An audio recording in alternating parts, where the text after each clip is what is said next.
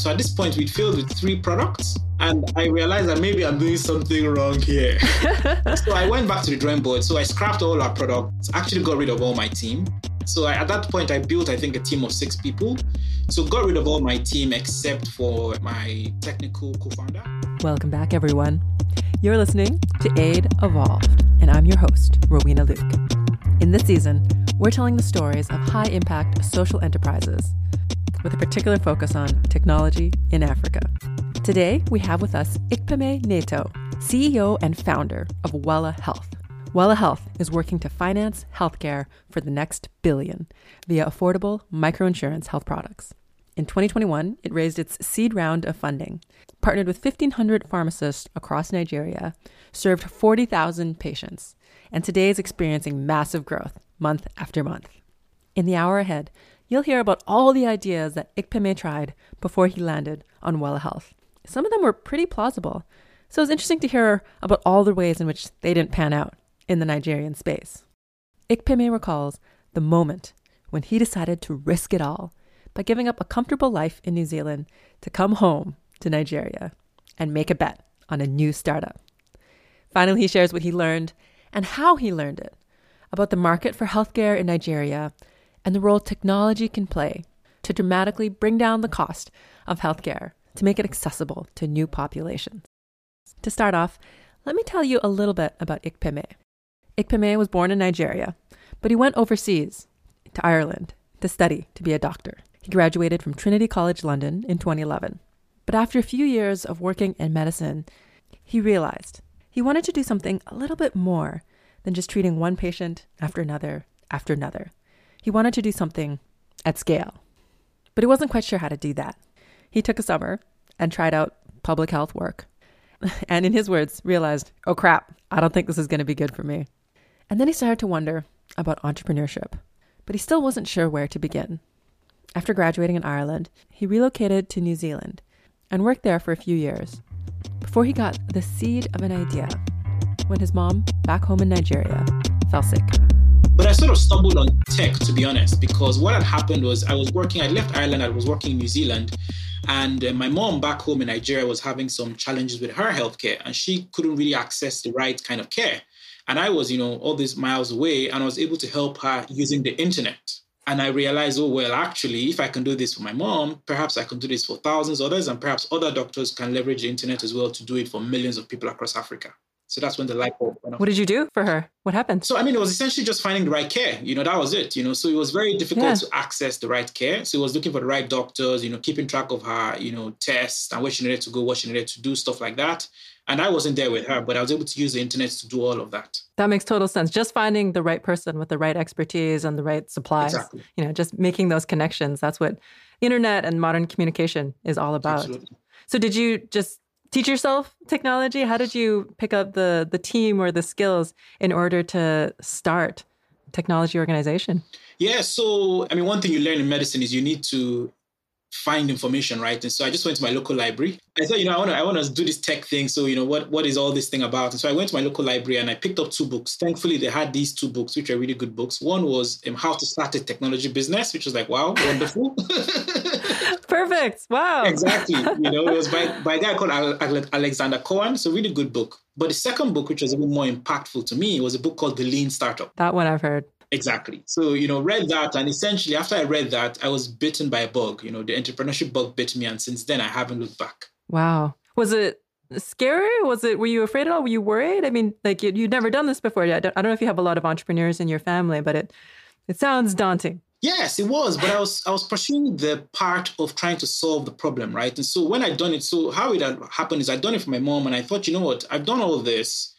It was really difficult for me to do it. Can I turn it into something that's useful for others? So actually, I, I wasn't thinking of it as a business initially, right? I just wanted to build something that would help others the way I had done for myself. Right. But I also wanted to be sustainable because I knew that, you know, it's important for things to be sustainable. So I, I pursued like, you know, an N G O route or, you know, building a foundation like you asked. Huh. But I always knew that there's always a challenge with making those things sustainable. You know, oftentimes you're beholden to your funders, you know, your donors kind of essentially decide what they feel right about, and they, you know, fund you to do those things. But what if the people you're actually trying to serve don't really have those problems, right? Then you're kind of stuck. You know? And that's a traditional challenge with donor funding. Oh, yeah, for sure. I mean, you're not stuck in the sense that the donors will still pay for it and the program will still run. You just end up in the situation where nobody actually wants the thing that the program is doing. Exactly. And that's what I mean by stuck, because I, I would feel stuck because what I want to do is serve people with what they need. Absolutely. Right? Absolutely. And, and what is the most efficient way to serve people what they need? I think it's a business, actually. Yeah. You know? Yeah. You get constant feedback from people because they're paying you all the time. And when they stop paying you, you got to go back to them and find out what it is that they'll pay you for. And then you deliver that. It's true. A, a dollar or a naira is... It's the most authentic type of vote. It's their way of saying, exactly. like, I value this. I'm willing to put this into your system. So what was exactly. the first thing? What did you start off with? What was your first experiment in entrepreneurship, in, in tech? Yeah, so the first thing, so it wasn't scary. It was exciting when I started off, right? Because I still mm-hmm. had my day job, of course. I was still a doctor. Um, and so at night time or early in the mornings, I'd wake up like super early. I'd work late at night trying to figure this out. And so the first thing was wow. we tried to build a ZocDoc for Nigeria. Right. So uh-huh. find a doctor, book doctor appointments. Right. Right. So that was the first thing we tried to build. Huh. Where did that go? Nowhere. But there are services like that. There's, a, I mean, there's one here in South Africa. In any particular countries, there are recommended services for doctors, although I've never paid for those services. I just kind of find them on the internet. Well, exactly. There you go. So people don't usually pay for them. And with the way people accessed health information in Nigeria, it just didn't work. It didn't really suit the realities on the ground. I see. Because it was a website of some kind, and exactly. the average person isn't going to browse into this random website. Exactly. Exactly. Okay. Okay. So that website gathered dust somewhere. You must have been a little bit heartbroken that that baby was gathering dust. Yes, Maybe. But I was reading The Lean Startup, right? Remember? And so mm. The Lean Startup says you build, you measure, and you learn. And so it was not really discouraging for me. It was me essentially understanding that it's an iterative process where you build, you measure, and you learn, right? Mm-hmm. And so pivoted away from that and then mm-hmm. built another product. What was the second product? So the second product was chronic disease care coordination platform. Oh, that sounds relevant. Like across different institutions and facilities to manage exactly, someone who has exactly, diabetes, for exactly, example? Exactly. Yeah, so it yeah. made sense to my mind. I mean, I was I was uh, managing a lot of chronic disease, and that's my interest in lifestyle and chronic disease. And so I thought, you know, this fits with what I'm trying to build. If I can't get people to book stuff, then maybe I can have, you know, a coordination platform across, you know, multiple providers that helps to collect all the data, sync it together, provide some insights and actionable feedback to the providers themselves, the professionals, and the patients. Yeah. So that was the, the second big idea. Yeah. I wonder if I know where this is going. Why didn't... Yeah, yeah, I think you do. I could guess why that would be hard to take off the ground, but let me let me hear it in your words. Well, so again, similarly, well, it, it failed. And the reason was that we were we were trying to connect different providers, but we realized that all the data in providers were in paper form in their offices. Hmm. Right. Right. So there's no data to connect, right? It's all analog. It's not digital at all. So mm-hmm. it failed because we couldn't make that transition to connect all these providers into a digital platform. Yeah, I hear you. I think what I would add to that picture is in that particular continuity of care business model, the value you're getting is the sharing of data between facilities. But then just getting those facilities to talk to each other and to share their data, forget the technology, like just getting two institutions to share data is a is a is a political mountain. Yeah. Exactly. I mean, we never even got there. Yeah, we never even got there. Like the data wasn't even there. So yeah, absolutely. That's a challenge. Yeah. But we never got there. So you can imagine what the next business, the next product was, right? The next product was then actually, can we go digitize one of these types of providers? That makes so sense that was to the me. Next. Exactly. So we went in and tried to digitize labs because we thought at least labs give you, you know, numerical data that is potentially actionable on its own. Right. You know, right, so if, right. if you've got diabetes and you've got an H B A one C that's high, at least that gives us information for us to be able to help you somehow, you know, regardless yeah, that makes of sense. Anything else, you know. Right. And then people so go in, they, t- they do their tests and then they can get their lab results much faster. They can begin treatment much faster. Like there's a clear value to an individual that comes from automating a, a centralized lab resource. That seems like that seems like it could work. That's what I thought, but it didn't. I love your and resilience was, through all of this. Yeah, I know, right? Oh, there's more. Just wait, there's more. Oh man! Oh man! Hit and me. so, and so for that one, I, I think from the user's point of view, it was it was it made a lot of sense, at least from, from as a doctor looking at it. But the challenge was who would pay for it was the question, right? Mm. Because it was extra effort, you know, to get a lab to digitize their processes, you know, took considerable pain and a considerable cost. So who would pay mm. for it? And the labs were always complaining that, listen, we, you know, our margins are tight enough as it is anyway. You know, we're not gonna mm. stick this into our, you know, margins. It's gonna cost us too much, and we can't pass it on to our customers because they're not gonna pay. They're, they're not gonna pay for it, and they'll just go on to somebody else. So we right. just, you know, got stuck finding who it was most valuable to for them to pay for. Yeah, that makes a lot of sense, because in other markets, in other countries, there are laboratory information systems when you have a, you know, when there is a an ability to pay for a laboratory that will deliver those results quickly. But in Nigeria, where you're working, it was clear like these systems were were already strained, and you could improve the quality, but the issue wasn't it wasn't just a matter it wasn't enough to improve the quality. Like you needed to do to to address something that people were willing to pay for, and that willingness to pay for that particular product wasn't quite there. It sounds like both at the at the level of like the consumer, but also at the level of the laboratory and the hospital systems itself. Like there wasn't interest. Exactly. Yeah, it wasn't it wasn't a deep enough problem or significant enough problem that people were willing to pay for. Right. So I put my doctor hat on and went to labs. Uh-huh. But then I realized that actually, if I step back, so when we filled the lab, so at this point we'd filled with three products. And I realized that maybe I'm doing something wrong here. ah, it's only three. yeah, you know, so so I went back to the drawing board. So I scrapped all our products, actually got rid of all my team, you know. Oh, wow. Yeah. So I, at that point, I built, I think, a team of six people.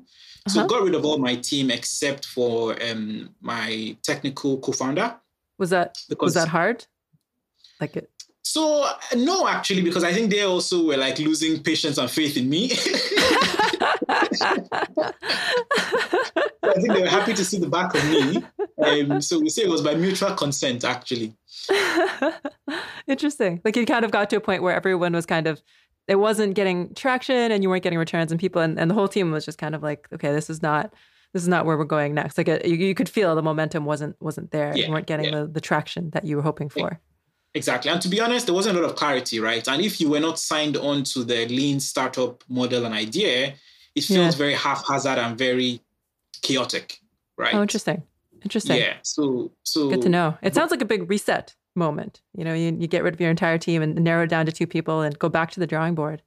Is that right? Exactly. Yeah, that's right. And that's when I, so that's when, and this time, so by the time we got to the third product, that was when it was failing, because I was still doing this. I still had my day job, remember, and I was in New Zealand as well, remember, you know? Mm-hmm. And so it was, for me, it was now, okay, this is a crossroads. You know, you got to decide, are you going to keep being a doctor and doing this on the side? Or are you going to go actually do this properly? And I was, yeah. you know, I'd, I'd learned so much, put in so much work, you know, invested all my own, you know, money as well. And it was just so exciting. It was now starting to compete with me actually being a good doctor. Right. Because your passion is moving into this different space. Like, you know, you can exactly. create these products. Exactly. And so the decision was easy for me because I knew that if I stayed being a doctor, I'd be a bad doctor. That makes so much mm-hmm. sense. So what did you do? So I moved. I moved back to Nigeria. Oh, wow. And uh, yeah. You quit your job. You're, st- you're no longer a doctor. You moved back to Nigeria right. to start a company full time. Did you have some savings at least, you know, to live off of for a while? Well, yeah. Okay. So yeah, liquidated the savings and pension and all that stuff. I know. Who needs a pension? Crazy, I know. Yes. Oh man, did you know when you were on the plane when you were flying back to Nigeria what exactly you were going to do, or or were you still figuring it out at the time? No, so I think at that time it was failing, right? So that you know that last product was sort of failing. And I kind of knew that actually why part of the reason why I quit and moved back was I needed to be on the ground to really understand the market. It mm. was obvious that I didn't understand the market at all, and I couldn't do it from so far away. Mm-hmm. That makes so much sense. That makes so much sense. Yeah. What did you learn about the market? How did that how did that inform the next thing that you built? Yeah, so I got a little office in a shared office space and just literally went around and started talking to people. So now I've been away from Nigeria for about a for over ten years. That's a long time. Yeah, exactly. I hadn't really trained in Nigeria. I'd only spent a summer in a Nigerian hospital. So I didn't have a network. I didn't know anybody. Like, all your I friends really had forgotten you. Exactly. Like, you know? Who's that guy? Yeah. You know, so I had to come back and recreate a network from scratch, understand the market and all that stuff. And so I essentially spent, you know, the first sort of few weeks to months just going around to conferences and meetings, you know, meeting people, doing a lot of work on social media. media. So I'm a big Twitter user. And, nice. and the, the motivation was to actually build a profile and build a network around, you know, all of this. And so what I learned then was that the first place a lot of Nigerians actually go to when they feel unwell is their local pharmacy. Uh-huh. Like a local private sector place that sells, you know, hundreds of different products. Exactly. And so I said to myself, well, if I'm going to figure out healthcare for the mass market, it's got to be in pharmacies because that's where the mass market goes, right? That's where the mass market goes. Yeah. And it's got to be private sector since the vast majority of healthcare spending is private. I think in, in Nigeria, it's seventy-seven percent of healthcare spend is out of pocket. Exactly. So it's got to be in the pharmacies, in the private sector. It's got to also be tangible because one of the things I learned was that it was difficult to sell things that were not tangible, both to the providers and to the patients. What's something that's not tangible, like the directory you're talking about? It's, well, that, but even even think about healthcare. Doctors in Nigeria struggle to like collect payments from patients for consultations. Mm-hmm. But patients would happily pay for medications because it's tangible. Like I give you money I and see. I have this physical thing, you know, that I, I can see. value and look at, right? And so what a lot of doctors and clinics in Nigeria do is the consultations are actually quite affordable, but the markup on the medications are a lot more. That's actually where they make a lot of the margin, is in the medication, right? Because people happily pay that extra for this tangible thing I can hold, rather than this conversation that's ten minutes. So why am I paying all this money for a ten-minute conversation? You know? yeah, I don't, I don't know if that's specific to Nigeria. You know, like there's something, there's something about preventative health, which is just like it's just like a little bit of a harder sell for the mm. average person who might be in good health at that moment in time. Exactly. So I think even culturally, we just like really tangible and literal things, you know. So mm-hmm. I think I understood that and said, you know, we're gonna we have to work with pharmacies and find a way to help them be better and serve patients better and create value for everybody in the chain. Mm-hmm. That makes sense. What then? So I sat in a pharmacy because obviously, you know, I didn't know what it meant to be a pharmacist, right? And I, I I just I walked up to a pharmacy near my office and, you know, struck up a friendship with a pharmacist. And one day I said, you know what, do you mind if I sit with you for the next week and just observe what you do? And she was like, yeah, sure. Nice. I'm glad I'm glad she took you seriously. It's kind of a, it's kind of a strange thing to imagine. You're just showing up. I, I know, like, hey. but but I'd, I'd, I'd, I'd built up a relationship with her beforehand. So like I would, she was by my office. So I'd always go there to like shop. I'd say, oh, I'm a doctor and I'm building, you know, all these crazy things. And I'd always tell her what I'm doing. I'd hold seminars, for instance, I'd invite her to those seminars. So we kind of built up, you know, a, a relationship. And so when I did ask, you know, it wasn't so absurd. I didn't just walk off the street and straight away. You know? That makes sense. What did you find as you were watching her do her work? Yeah, so I sat behind the counter for a week and I was revealing. But one of the things that was apparent to me was that a patient would come in the door, they would, you know, ask for medication, the pharmacist would hand it over, collect payment, and the patient would go.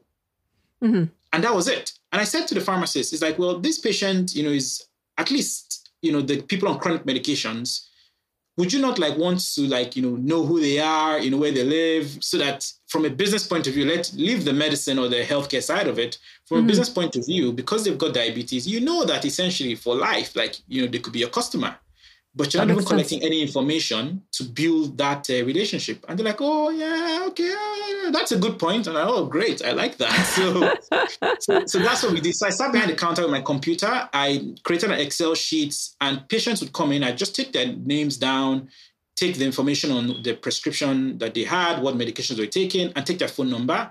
And I had a S M S toolkit there where I would um, send them a message straight away. Um, with the instructions for their medications, and it would then queue up messages to remind them when to come back. So if you had a month's supply, you get an automatic message in a month's time saying you need to come back to the pharmacy for your medication.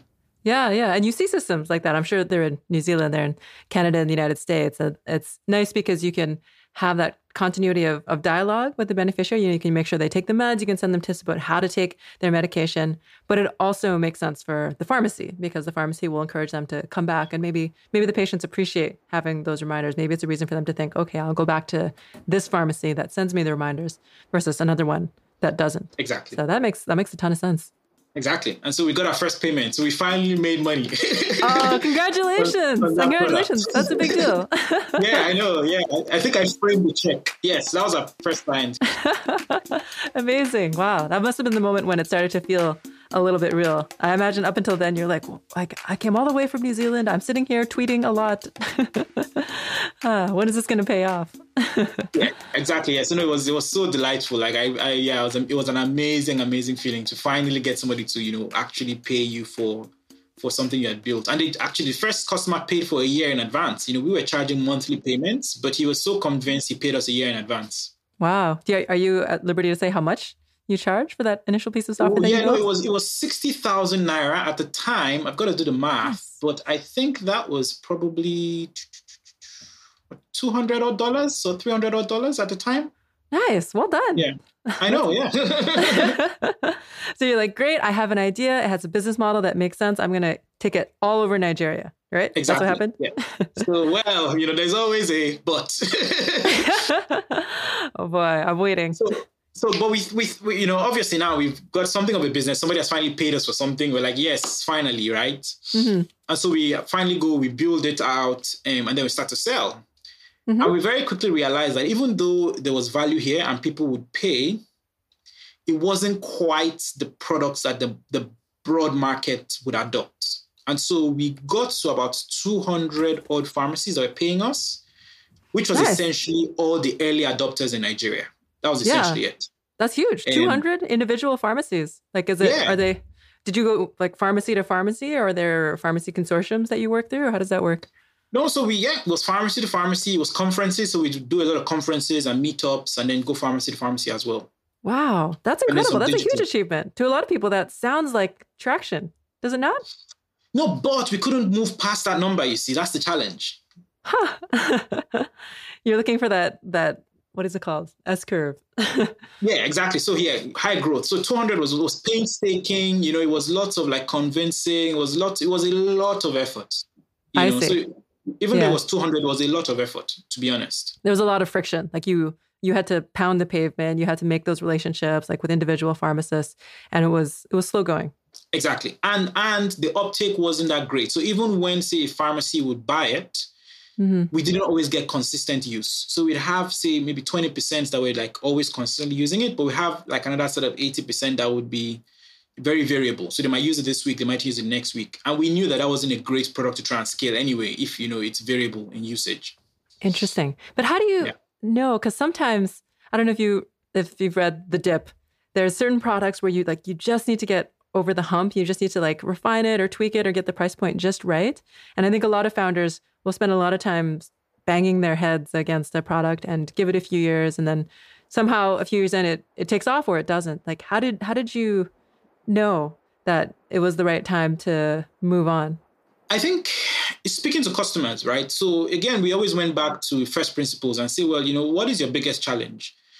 Because one thing we found was when we when we spoke to, you know, customers and said, well, you've bought this thing, but you're not using it. You know, why is that? And, you know, there'd be lots of, you know, the, the response would always be something around, well, you know what, I, I I think it's great, but I'm not able to integrate it into my workflow because I need my people doing other things that I feel are more important, right? Hmm. Um, and there'll be always pushback from the actual people on the floor. You know, they wouldn't really want to use it at all. Yeah. And when we when we eventually kind of, you know, looked at all the customer interviews we'd done, we realized that actually this wasn't a primary problem. It was a, like a nice to have, not a need to have. And mm. really what they most wanted, the biggest challenge they had was selling more drugs. Literally everybody would say to us, just help me sell more drugs, you know? That's what I want. You know, right. This is too fancy and, you know, it's going to maybe make me more extra revenue, you know, in maybe three months down the line. And I'm not even sure whether it's you guys or not. But if you can bring a patient into my pharmacy that pays me, you know, love that solution. Go build that for me. Yeah. Sell more drugs now. Now. That's it. Yeah. That makes, that makes a ton of sense. And I love what you're saying there about the real need. There's so many, so many well-intentioned projects that, that say like, oh, they say it's useful. Like, I've talked to them. They say it's feasible. They say it's useful. But it's not really a question of, is it useful? It's a question of, is it the most useful thing? Is it what they care about? Is it priority number one? And for a pharmacy, yeah. priority number one is selling drugs now. And so exactly. you so you knew this was always a second fiddle to some higher higher effort that was undertaking. And so the yeah. question for you became, okay, how do I address the number one thing that they're asking me to do? Exactly. That's exactly right. How did you address right. it? Yeah, and I think it's key. Like I was, I was really honest with myself, right? And and you know, not just just allowing the market to tell me what it wanted, right? And so we went and looked at the data, and we realized that what they sold the most, the most was malaria care, right? So consistently across all our pharmacies, all the data pointed to malaria care. They'd sell loads and loads of antimalarials. And so we thought, can we wrap right. a product around that, that we sell to the public and bring them into pharmacies? Can I say that's one of the things that I find most interesting, and one of the things I really love about Weller Health and its approach, particularly compared to the aid sector where I've done a bunch of work. There's so much funding out there for H I V because of whatever political reasons. But you're mm. looking at the actual data that people, individuals are spending on malaria yeah. and, and on, on healthcare. And malaria is at the top of the list.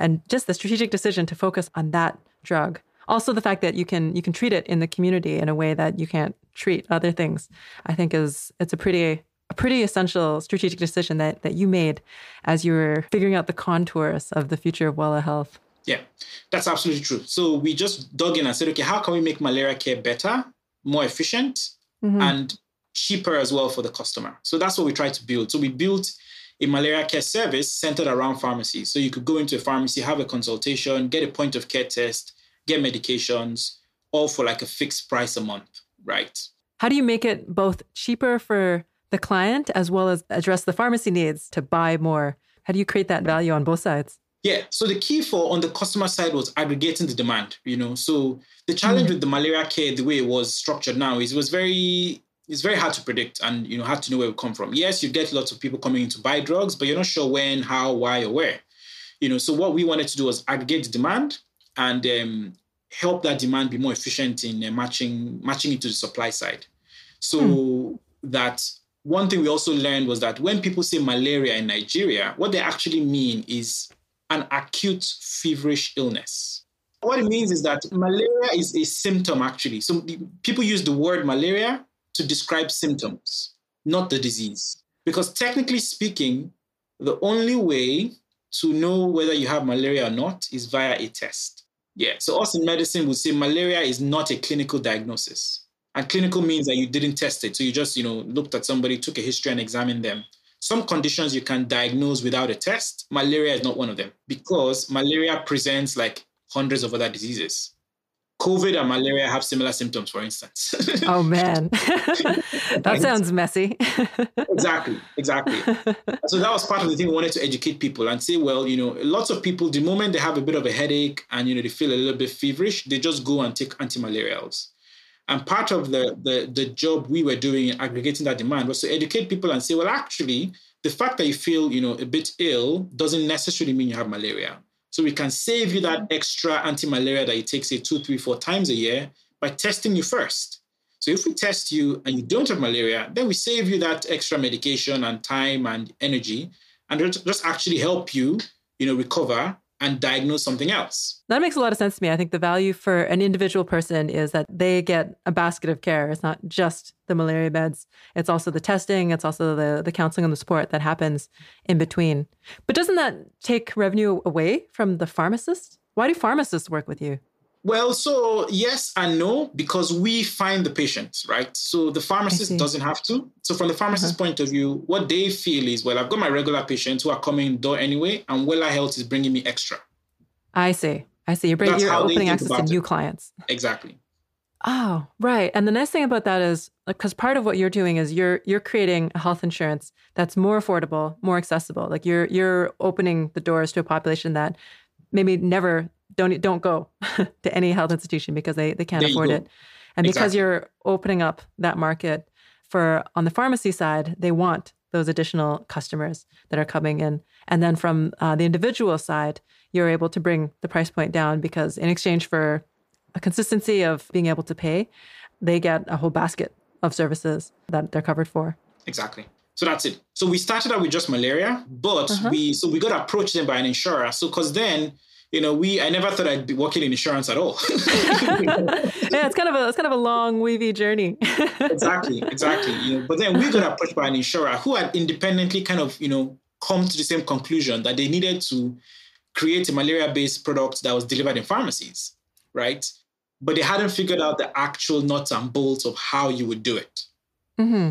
And, and so when had. they saw, yeah, we had. And when they saw our ads on social media, they were like, oh, geez, we got to work with these guys because they figured it out. We haven't, you know, so it was kind of a, a marriage made in heaven, if you like. And so they become a, became an underwriter. We were able to figure out the service side, and together we were able to build and design, you know, micro health insurance products that malaria is still the anchor, but we have other things. So we've got telemedicine now. We cover like typhoid. We have hospital cover as well. So we now have this really affordable, you know, product that really speaks to the day-to-day healthcare needs of the average person. Nice. And when people think about Weller Health, like what is what is the organization built around? What is its product? Uh, just from looking at your website, it looks like you're not an insurance company because you partner with insurance companies, you support insurance companies. You're not a pharmacist because you partner with the pharmacists, you support exactly. them. Would you say you're ultimately a technology company? You're building tools to enable that's the pharmacy it. and the insurance and the people? Exactly, yeah. And I, I think that's what's been missing. There's this middle layer that's missing in the industry that helps to connect everybody efficiently. And mm. beyond just the tech is also the trust. So traditionally, all the players don't trust each other at all. How do you mean? Yeah, they just don't, you know. So for instance, you know, when we started out with pharmacies, they would refuse to see our patients, you know, because they were like, you know, I don't know you guys. Um, huh. And I'm not sure that you guys will pay me um, when I see your patient. So pay me up oh, front. So we pay pharmacies up front, you know. Oh, interesting. Um, that makes sense because they're moving from a cash economy to one that's cashless. And they're exactly. like, why Why would I trust your mobile app? Why you tell me this exactly. Android thing is going to spit out money? Is it going to spit out yeah. money? Yeah. Right. Yeah. Interesting. Yeah. And and in the industry, there's already a, a tradition of the insurers not paying on time. They would often owe, you know, providers for months and months and months. So all of that was broken down. So I think we really fit that, you know, middle layer that connects everybody together, adds a layer of trust and technology, and enables everybody to work together to actually scale this access. How do you grow it? How do you grow your partners and your audience? It sounds challenging. So you reach so many different people at so many different levels. Exactly. It's very difficult. So when, for for instance, so we have we have customers that absolutely hate us and have churned. Why? Why do they hate you? And the reason is when we started out, we only had, say, three hundred pharmacies. So of course, you know, it was terrible. Ah, uh, yes, yes. Because you, you didn't know? have the network effects. It's no, all about that didn't. bootstrap, right? Exactly. And we didn't have the experience either, you know. So our early product was so bad. I'm so ashamed of it till today. You know? You got to start somewhere. Yeah, exactly. Yeah. That is the only way. You know, so like, I'm sure there's, you know, a number of people that, you know, when they hear Weller Health, they think, oh, those guys are useless, you know, and they're right. Because two years ago, we were useless. We had only three hundred people, three hundred pharmacies. The team was like, you know, very scrappy, you know, our tech was mm-hmm. rubbish, but you mm-hmm. got to start somewhere, you know? Um, yeah. And so the advantage that we did have is, remember, we had that, you know, product for pharmacy. So we essentially flipped it around. We made our product free. And we now turn oh, nice. the pharmacies that were paying us into the base layer for our network. That's brilliant. Wow, that makes so much sense. Because then you could leverage all the business development, all those partnerships, and give something away for free. Like, that's nice too, right? Exactly. Huh. So very rapidly, we're able to go from just, you know, two hundred, three hundred odd to about one thousand five hundred now within two years. Wow. Wow. No, I really, I'm really impressed by that flip. I think when when companies pivot, oftentimes they have to like burn the old bridges and, and start new ones, but you were able to to leverage that capital and then get traction. When did you start to feel that traction? Like when did, what was what was the moment where you were like, okay, I think I think this is going to go better than the pharmacy automation track? So I think it was, first of all, when, when the insurer reached out to us, we thought, okay, mm. this must be a significant problem we've solved here. Mm. You know? So that was the yeah. first thing. You know, they reached yeah. out to us and we, you know, hammered out a deal pretty easily. So that was great. Mm-hmm. And then I think, I think the second time when we felt, oh, actually, this is really valuable was with COVID. When, huh. when COVID hit, what happened was a lot of hospitals and clinics were turning patients away. They wouldn't like see patients. You know, this is early on. Yeah. They would say, you know, unless you're like dying, don't come to hospital. Yeah. What that meant was insurers were in a very tight position because a lot of times their patients would always go to hospitals, especially for like medication pickups. Mm-hmm. Right. Right. And so they now needed places outside of hospitals to send patients to for medication pickups in particular, but for like lots of other things. So telemedicine use, for instance, shot up Yeah. And then people, you know, trying to work with, you know, retail pharmacies in the community also increased. Well, guess yeah. who has the largest network in the country? Weller Health. Exactly, right? Amazing. So we now became like a, a central partner for like lots of um, insurers. So even though we have our own like insurance products that we've worked with an insurer for, we actually are a service layer for about ten other insurers right now. Fascinating. It's almost serendipity in a way, like you never planned for COVID nineteen, nobody did. But because of the pandemic, there was that real strain on the healthcare system. And you just happened to be in a space where you knew you could reduce burden from the healthcare system. If anything, your whole model was around redirect or was around serving that layer, which is outside of the hospital system. And so it just so happened that the entire hospital system was incentivized to give you business and to invest in your growth just over the course of the past few years. Exactly. That's wild. So I was, my dad used to say that starting a business is a combination of ton of hard work, you know, having the right product, having the right team, and a little bit of luck. Just a little bit of luck. Absolutely. I mean, I think after all my failures, I was due for some luck. You were due. Oh, man. ah. What is some of the things that you're proud of now that Weller Health has achieved after that uptick? Geez, I mean, like, it's, it's really difficult what we've done, you know, so everything, I don't know, I don't know where to start. Like everything has been literally like very painful, you know, um, but I, I, I'm actually particularly proud of like the core team we've built. We have like a core team of people who are really passionate about the problem we're solving. Nice. And have kind of stuck together through a lot of very, very difficult times. So when I got rid of my former team, I, you know, brought new people on who we've been mm-hmm. together for the last sort of four or five years, just, you know, figuring mm-hmm. this out. Um, And it's really exciting to see, you know, the, that core team get better and better and also bring more people on. So currently we're just over forty people. And mm. every time, so for the first time, so we're, we're a distributed team. So there's, you know, oh, we're in four or five different cities. And so for the first time, we all got together in a room together last December. Nice. Was, that must have felt so was, good. Yeah, it was so emotional to see like, you know, all these people that had, you know, come from essentially things I was dreaming about when I was a doctor in New Zealand, you know?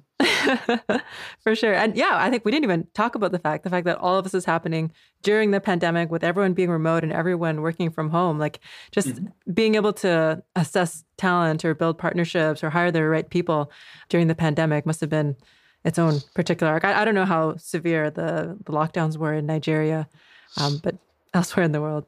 Yeah, no, initially they were, but I think um, a lot of African countries are over it. So like business has returned to pretty much business as usual. It's true. In South Africa, it's like, we've got bigger problems. Exactly. COVID's exactly. a big deal, but we, there's bigger deals. Exactly. Working with us. If you could snap your fingers and solve one challenge for Weller Health right now, mm. just like it's gone, what would that challenge be? That's an easy question. It's access to capital. So despite yeah. all that success, I think it's really still really difficult to actually get the right capital to do what we're trying to do, because not a lot of people understand it, you know, um, and not, not a lot of people get it. Um, and so it's, it's really painstaking trying to get, you know, right investors that understand the model and see what the potential opportunity is. Um, mm-hmm. And so that's the one thing I'd say would be wonderful if I could uh, get a magic wand. That makes sense, particularly given the point that you were saying earlier about network effects. You know, the move from three hundred to fifteen hundred pharmacies is huge. But in Nigeria, there's there's more. You know, if you could grow that to three thousand or five thousand pharmacies, uh, then that would say so much about the quality of the offering that you're able to give. I'm curious, if, if you got investment, do you know now, like what you would invest that in? Oh yeah, absolutely. You know, so my my, my my engineering lead is always complaining. He's run off his feet. Everybody's pulling him left, right, and center. And so, in fact, over over the pandemic, we grew too fast, and we had to like hire people to solve mm-hmm. stuff that tech should solve. Mm. So we're not building tech fast enough. And and the key thing is that the tech we build is not just for ourselves, but it's actually to embed it into other people's systems. So we'd love to be mm-hmm. able to build tech to actually help other people help us. You know what I mean? Yeah. So so a lot of times, for instance, you know, people send us information via WhatsApp, you know, via email, via text messages, when yeah. we have like an A P I that could easily collect that information automatically and do the work automatically. Yeah. But we've got to go from WhatsApp into that system, you know. So being able to build all these systems, automate things better, just means we can actually scale a lot faster and easier. So it would be investing in a lot of technology and product people to go and get tech, not just for us, but into all these other people we work with. Nice. That makes a lot of sense, particularly because it has that kind of attribute of upfront capital. Like once you build, yeah. that system, you know, that WhatsApp automation, you that says a lot about the support staff that you need. You can reduce your operating costs uh, and it increases the viability of your models. That's like a very, that's a very clear upfront investment proposal mm. for, for what you have in mind. Oh, that's yeah. so interesting. And I mean, our goal, and, and that's key because our goal is to serve tens of millions of people. We know we can't do that with humans. It's not possible at all. There's humans yeah. in the picture somewhere. All right. So just to wrap up our show, a few last questions for you. The first question I have for you is if the, if you have any requests for donors or investors who fund social enterprises? Fund Weller Health. It's not crazy. It's not crazy. Yeah, I'm actually fundraising at the moment. So yeah, so, you know, um, looking looking to raise. So yeah, absolutely would love to speak to people that are interested in what we're doing. Yeah. That makes sense. But even on that front, as someone who has received investment as well, do you have any do you have any guidance for how donors should or could fund an organization like yours? Like, what are some of the things that work and don't work in donor relationships that that you might guide donors on? So I think with donors is flexibility. So if you're funding a startup, I think be willing to be flexible. First of all, don't, don't fund people you don't trust. But as long as you trust somebody and you fund them, trust them to figure it out as well, right? I mean, you can see the journey I've been through, right? I started off trying to build a ZocDoc for Africa, and here I am, a, I'm an insurer, right? So um, if if I raise money from a donor to build ZocDoc of Africa and I'm an insurer, it kind of looks like, you know, what are you doing here? Um, but that's what the market wants, right? So I think for donors, be very flexible, you know, on the details. So allow, you know, founders and entrepreneurs figure it out as they go along and support them as, as they do that. Um, yeah. And then on the, the, I think the sort of traditional startup investors understand that. So that's not their problem. I think for them, it's patience. That's more important, right? Ah. That especially early on, growth is very slow and painstaking. Mm. And there is no value in that added pressure of looking for growth. You just mm-hmm. kind of wear down the entrepreneur, right? I think just, mm. you know, understanding that when you put in money into this um, vertical, you just have to be patient. Yeah. Yeah, I, I hear you. I think there's such a drive for growth over everything else. Whereas like, if we just create this market, this new market that's never existed before, one slow step at a time, that's a huge achievement in and of itself. You know, growth exactly. will come when it comes. That's right. If you could take a step back in time, what advice would you give your younger self? This is a, I think about this question and I, I, I struggle to answer it because I don't have a lot of regrets, if that makes sense. I just kind of, you know, learn as I go along and improve. I'm not one to kind of dwell on regrets. Nice. Um, because I think even the the lessons I've learned is is as a result of the things that have happened, you know, so it's it's difficult to kind of go back and, you know, advise myself. But I would say that if there was one thing I could tell myself was probably start the company earlier. All those years in med school, what were you doing? Just saving lives. Yeah. I don't know. Save more lives sooner. You know, I think there is a lot more risk that you can take when you're younger. Um, mm. I mean, having said that, there's a lot of value in experience as well. But I think personally, um, you know, if I'd started it younger, I think that I would have been able to take even more risks, right? That would probably have helped me learn the lesson faster. So what I would say is, you know, just start things early is what I would have told my younger self. Take the risk. I love early. that. I love that. I think so many people are waiting for the right moment in their lives to do whatever it is that they were born to do. But you only have one life to live and nobody knows how long it's going to be. So like, you know, if you know what you want, just go for it. By all means. Exactly. Let's go for it. And take, take the riskier option, actually. If you have two options and you're young, take the riskier option every single time. You're going to get somebody in trouble, but maybe it'll be good trouble. Trouble is good. Trouble is good. Oh boy. Can you name someone? Would you like to offer a shout out? Name someone who has inspired or guided your work? Oh geez, I've got lots and lots of people that inspire and guide my work. So in, and it depends on the vertical, right? So in the microinsurance space, there's Microinsure, you know, which is one of the first microinsurance companies in the world. He's actually one of my advisors, Richard Leftley. You know, love and love the work he's done. And the personal, you know, advice he's even given me. So, you know, it really inspired me a lot. On the health tech side, there's a founder in the U S, the founder of Practice Fusion. I think they sold to um, eight nine the end. But Practice Fusion, you know, really loved his uh, founding story because he he liquidated his whole life to start his company. And I can relate to commitment. That. So that was inspiring. Yeah. So I kind of pick, you know, different stories that speak to me from different people's, you know, um, lives and stories to help build kind of, you know, the kind of motivation and inspiration that I need to move ahead. So there isn't just one person or thing. I think it's just multiple different things. The other thing I'll say actually is one of the things that helped me to make that move back to Nigeria is back in twenty fourteen, there was a huge, there was a number of, you know, Nigerian founders who had really done a lot of good work in, you know, attracting venture capital and building businesses that were, you know, quite prominent. So um, a guy called Jason Njoku from a company called Iroko T V. So they had the Netflix of Africa, or the mm-hmm. African Netflix, if you like. So he'd done a lot of amazing work and he had actually written about it. So, I, you know, I found it very inspirational. You know, there are guys that, you know, tried to start the Amazon of, of Nigeria. So Konga and Jumia, again, you know, really love their, you know, their, the passion that they had and the risk they took, you know, that was really inspiring to me and helped me to make that jump. Nice. That's a great lineup. Life hack. What's one habit you've adopted in your life to keep yourself effective, productive, and motivated? Or motivated? Any one of them. Yeah, so I still struggle with this, but every time I do it, I always have a great day, is to wake up early. Yeah. So you, you're not a morning person, but you want to be, is that right? Yeah, so I kind of... I think I think the challenge is, so working as a doctor, you know, your your sleep just gets destroyed, you know, being on call and just... Oh, I you figured know, you were just to... partying late at night every night. Well, that's you. And so sometimes I struggle with mornings, but whenever I'm able to get up, say, at six in the morning and like get working, like the day is so much better. I accomplish a lot. So if there's one thing that you can do is to get up early in the morning and just start working early. Nice. We won't talk about the trade-offs with the evenings. We'll just skip over that part. Yeah. Well. uh, Uh, reading. What is one resource you use to stay up to date on what's going on in this industry? So I straddle a number of different industries, as you can imagine.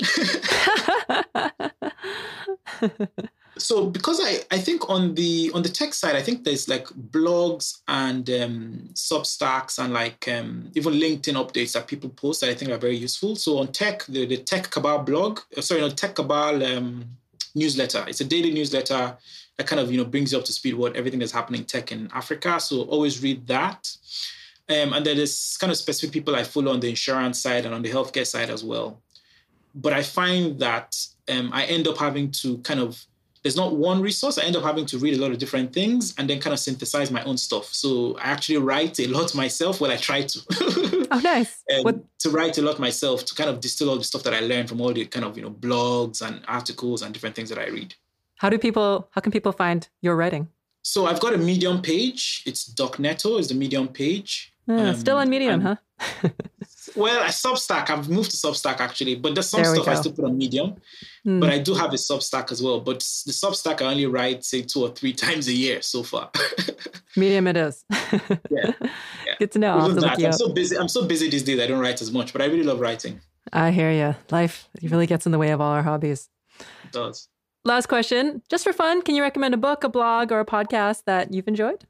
Oh, geez, where do I start? Okay, I'll give you one because I have lots, but but I think the one book that um, really impacted um, the way I think, and I think the mark of a good book for me is I buy it like several times, every time I move or lose it or give it out, because I always give it out. But it's a book okay. called The, the Spirit Level, right? Huh, I haven't heard of it. It's two epidemiologists, um, British epidemiologists, and they uh-huh. they basically look at all the data. And they essentially build a story and come to the conclusion that equality is better for everybody, right? Huh. That when societies are more unequal, mm-hmm. there's more, you know, social problems and social ills. So the more equal a society is, the better it is for everybody. Fascinating. And the idea that economic, so broad economic growth only helps everybody to a point. Beyond a certain point, society should strive for more equality and more um more egalitarian societies, essentially. And he, like, they, wow. they go through a lot of data to prove this. Fascinating. Is there, for people who are listening to this podcast that might want to get in touch with you or learn more about the work that you're doing, what's the best way to learn more about you and Weller Health? Yeah, so like I said, I tweet a lot. Ah, yes. Trying to tweet less these days, but yeah, so uh, Twitter is the best way to reach me. Doc Neto is my handle. That's D O C N E T O. And Doc mm-hmm. Neto on Twitter is the best way. Twitter. Nice. Thank you so much for joining us on the show today, Doc Neto. Hope to Thanks talk so to much. you again soon. Take Absolutely. care. Absolutely. Right. That's a wrap for this week. Ikpeme is the first of a few different social enterprises we're going to talk to that are exploring work within the private sector of healthcare in Africa. And there's so many differences between his approach and what you might hear from a traditional nonprofit. For example, he focuses on malaria because that's where a lot of people spend their headspace and their money. Whereas if you look at U S global health financing, for example, almost half of its funding goes to H I V AIDS. Unlike a public sector program, he needs to create value for pharmacists and insurance providers, because those are the guys that are going to pay a lot of the operational costs to keep the system running. And of course, the trade-off. How do you always put patients' health first, even if there may be some conflicts of interest with pharma or insurance providers? Donors in the public sector are often accused of focusing too much on one particular vertical or disease and not looking at the overall health system. But if you look at Weller Health, they are necessarily focused on bringing down the cost of healthcare to open markets and to make it affordable. And in that journey, they've intentionally decided to prioritize some of the heaviest hitters that are most present in the hearts and wallets of these communities: malaria, diabetes, and a few other chronic diseases. And it's because they focus on that particular subset that they can bring down the price of treatment for those diseases. But for all that is different and all that's the same about working in the public sector or the private sector, one thing remains the same. Just like any nonprofit, Weller Health needs some initial cash to get off the ground. Hope you enjoyed the show. If you like what you heard today, help us spread the word. Leave a review or rating wherever you listen to podcasts. Tell a friend. And join us in two weeks when we speak with Ben Bellows of Nivi, which is employing intelligent chatbots to support communities all over Africa. If you have any questions for me or Ben, you can send them to us on Twitter at Aid Evolved. See you soon.